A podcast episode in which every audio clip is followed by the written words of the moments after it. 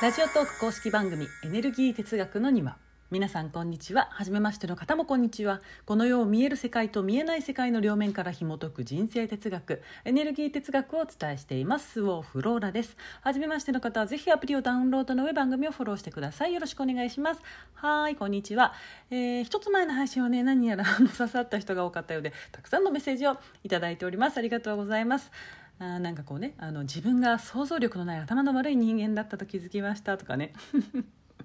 でもまあね気づかないってそんなもんですよね。あの、ま当たり前ですよね。気づ 気づかないから分かんないよね。私ももちろん気づいてないことってねあるわけですし気づいたとしてもねそれを採用するかどうかは本人次第なわけでまああんまりお気になさらず、うん、あそうだったのかってことをね一つずつ集めていきたいですね。全ては知ることから、えー、始まっていきますから。はい。えー、あそうそうそう。宣伝を本日21時より Facebook を使ったライブ配信あこちら無料です。を開催します。アカウントが出ないとちょっと見られないんですけれども時間あるよという方はぜひ動く私を見にいらしてください。スオーフローラのアカウントをね Facebook アカウントを見ていただければ詳細が分かります。で何をするかというとあのこの本知ってます？あのですね3ヶ月で自然に痩せていく仕組み。っていうねダイエット本なんですけれどもこの本の著者の、えー、野上浩一郎さんとの対談をします前にねラジオトークで、えー、対談配信した量子力学者のえーと、高橋さん金右衛門さんいるじゃないですか。金右衛門さんの出版記念パーティーでねあの野上さんと知り合いましていやねこれがねもうねびっくりするよ。王子様かなって なる本当。あのさバレエのさ、ね、あの男性ダンサー、えーとさ白鳥とかでいる王子様ねなんか想像できるでしょ？あんな感じです。うん。あのモデル体型なだけでなくねお顔も美しいというね。いやでもさ思うのよ。こういうさダイエットとか美容とかもそうですけれど美しい人に語ってほしいよね。私はさもう美しいの美しい人の言うことしか信じないよ。うん。ね、自分のプロデュースもできないプロデューサーにプロデュースは頼まないじゃないですか、ね、会社経営もしたことないような経営コンサルタントにコンサルしてほしくないし、えー、肌の綺麗ではない BA から化粧品は買いたくないし 幸せそうに見えない占い師に占ってほしくないしみたいなね、うん、ダイエットの話を聞くならパキッとした、ね、人から聞きたいですよね。しかも整体師さんなので、えー、体に関する知識がすごいわけでしょ。ただね痩せればいいってものでもないですから特にアラフォーともなると、えー、痩せたせいで逆に老けるとか本当にあるので、まあ、そうはなりたくないですししっかり体のこと、えー、食べたら体内でどうなるとかさ筋肉はどう動くみたいなさそういう、ね、そういうなんていうの基準をしっかり理解している方からお話をね聞きたいですよね。うん、できっと私もあのそうですが、えーと、あのお母さんである女性がね聞くとあの聞く人が多いと思うのでそのじゃあ例えば10代のまだ成長期の子どもの体型をどう管理していくのがいいですかとかなんかちょっと個人的に知りたい ことも聞かせてもらえないかなとちょっとムフフとしております。勝手にね。いやごめん。答えてもらえるかは分かりません。はい。というわけで今年一番売れているダイエット本の野上さんとの対談は今夜9時からとなっております。はい。ではでは質問に参りましょう。あの質問というかあれですね。じゃあどんな人と結婚したらいいのというお話をするんでした。うん。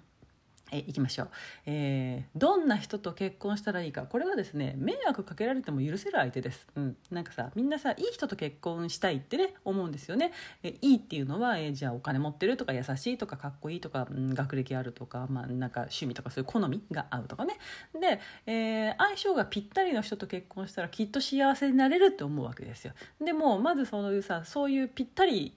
の人ってはいないわけですよ。そんな人は。親でさえ親友でさえねあなたとぴったり考え方や感じ方ものに対するその価値の感じ方、ね、が一緒ってねないですよね。違うじゃないですか、うん、じゃあそれをすり合わせていけばいいんじゃないかって思うと思うんですけどあれですよ。その話し合って解決したいってねやつ。あれというのはさまあ往々にしてさなんとか自分の意見を相手にうんと言わせたいなんですよね。自分の意見が通った時に、えー、よし相手と話し合いができたって思う。いやいいと思います。あの意見がね違う時なんてのは基本はねどっちかがその折れる形になるのが多いですから。でもさそれをさ、えー、何？私たちは話し合いをした。解決した。というふうに思うことが問題だなと思うんですよ。不満たまるじゃん折れた方が。うん、で、えー、理想の人というね言い方をしますけれども今この瞬間から死ぬまでずっとあなたのね理想通りの人を一人に絞ってっていうのはさ、ね、でその一人の人があなたの理想を永遠に担い続けるっていうのはさ無理です。うん、だってエネルギーは常に動いていて相手もそうであなであなたとの相手の関係性もそうで、えー、好き嫌いからさ、うん、興味の対象から何を心地よいと思うかまで全て流動動的なものですよね。となるとそんな2人がずっと、うん、ずっとじゃなくてもなるべく一緒にいるいたい、えー、生涯をね共にしたいとかさ思ったのならばまず一つには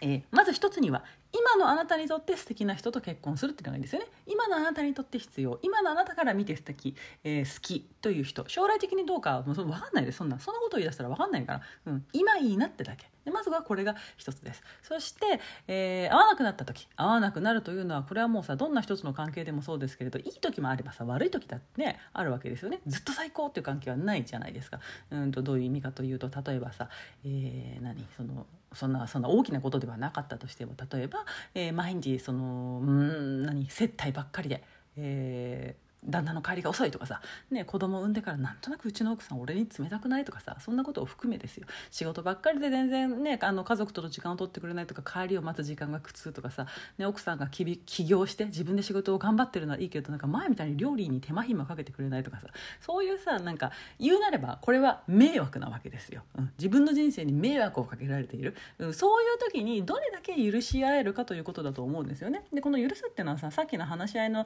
えー、結局我慢っていうのと違って我慢して飲み込むってことではなくて本当に許せるということ。じゃあどんな人なら許せるかって言ったらさ一生懸命な人じゃない？ね真剣に生きてる人。今は結婚がテーマで話してますけど、ね、私こんなのはもう男女関係なく誰との関係でもそうだと思うんだけれどもね本当はね、うん、真剣に自分の人生を生きているならその人がさでかつその人が好きな相手ならば迷惑かけられてもさ許せるんだよ。むしろ応援できる。ね何もそれってねビジネスでバリバリしてガンガン稼いでっていうことだけではなくてあの人によってねじゃあ不遇の人生だったの。を人並みにし、ね、幸せに幸福に生きるために自分の在り方を変えようと頑張っているという頑張るかもしれないしまあろいろだと思うんですけれどもとにかく自分の好きな相手が、え、人生を共にしたいと思うほどの相手がすごい頑張り屋だったら応援したいって思うよね。いいよいいよ家庭サービスいいから仕事しなよ。大丈夫だよ。今は俺のことより子供優先でいいよってさならない？なるよね、うん、だからどんな人と結婚するのがアウトかって言ったら自分の人生に真剣じゃない人ですね、うん、今結果が出ているかどうかではなく、うん、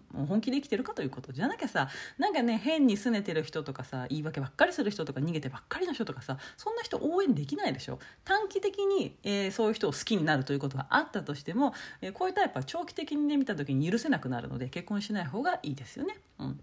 であとその女性でね、えー、あるあるのがその稼ぐ男性がいいですと。うん、で自分のことを考えてくれる人がいいですと、うん、一番の理解者になってほしいとかさなんだろう私を優先してほしいとか、うん。えーとですね、自分のことを構ってほしい。でもたくさん稼いできてほしいってさそれはさ無理ってもんです。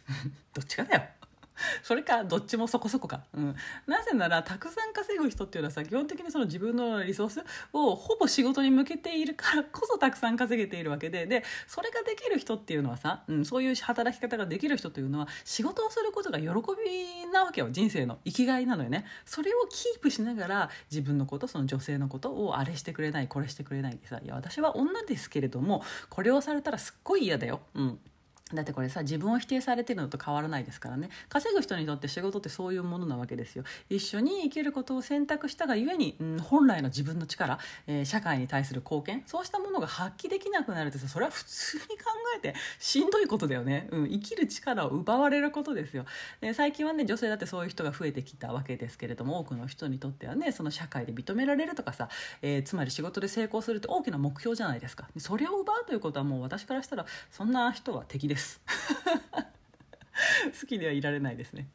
みたいに、えー、相手が何に一生懸命なのかってことも分かんないといけないですね。でそれはその一生懸命になる対象は時期によって、ね、変わるかもしれないけれどもそんなのは何でも一緒でさいつも言うでしょ？ビジネスも人間関係も恋愛も全部仕組みは同じですってだから、えー、結局自立してる人を選ぶってことと、えー、自分も自立するってことですよね。それぞれが自分の人生に真剣ってことですよ。そうした自立した者同士が一緒にいたのならば相手が必死になっている時にねね自分自分自分私が私が私がってさその自分の不満をさ、ね、どうしてこう幸せほしいみたいな不満をぶつけないでしょ、うん、いやそれでもね自分を優先してほしいって言うならばそれはもうなんかそういう趣味の人なんだわ。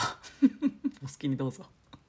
うん。まあ、どんな相手と結婚したらいいかという話に対しては迷惑をかけられても許せる相手自分が迷惑をかけても許してくれる相手がいいと思います、はい、顔とかお金とかねそんなことはもう本当流動的なことですからね、うん、で好きって気持ちだってね10年後にあるかどうか分からないですから今に好きがあれば十分です。と。いう話でした。おしまい。これさ子供との関係でもさそうだなってすっごい思うんですよ。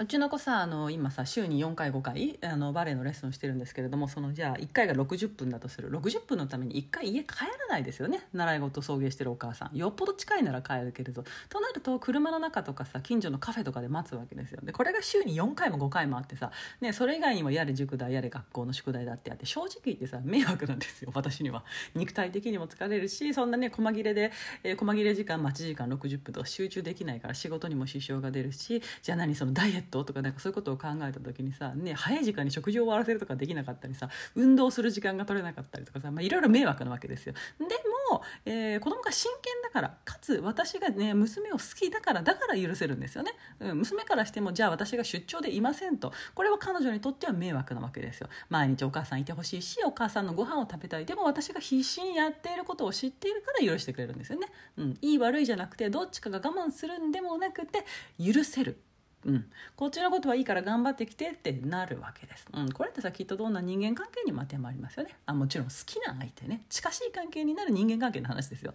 全然どうでもいい。なんか今日知り合いましたみたいなね人に迷惑かける人はそれは全力でさようならです。はい。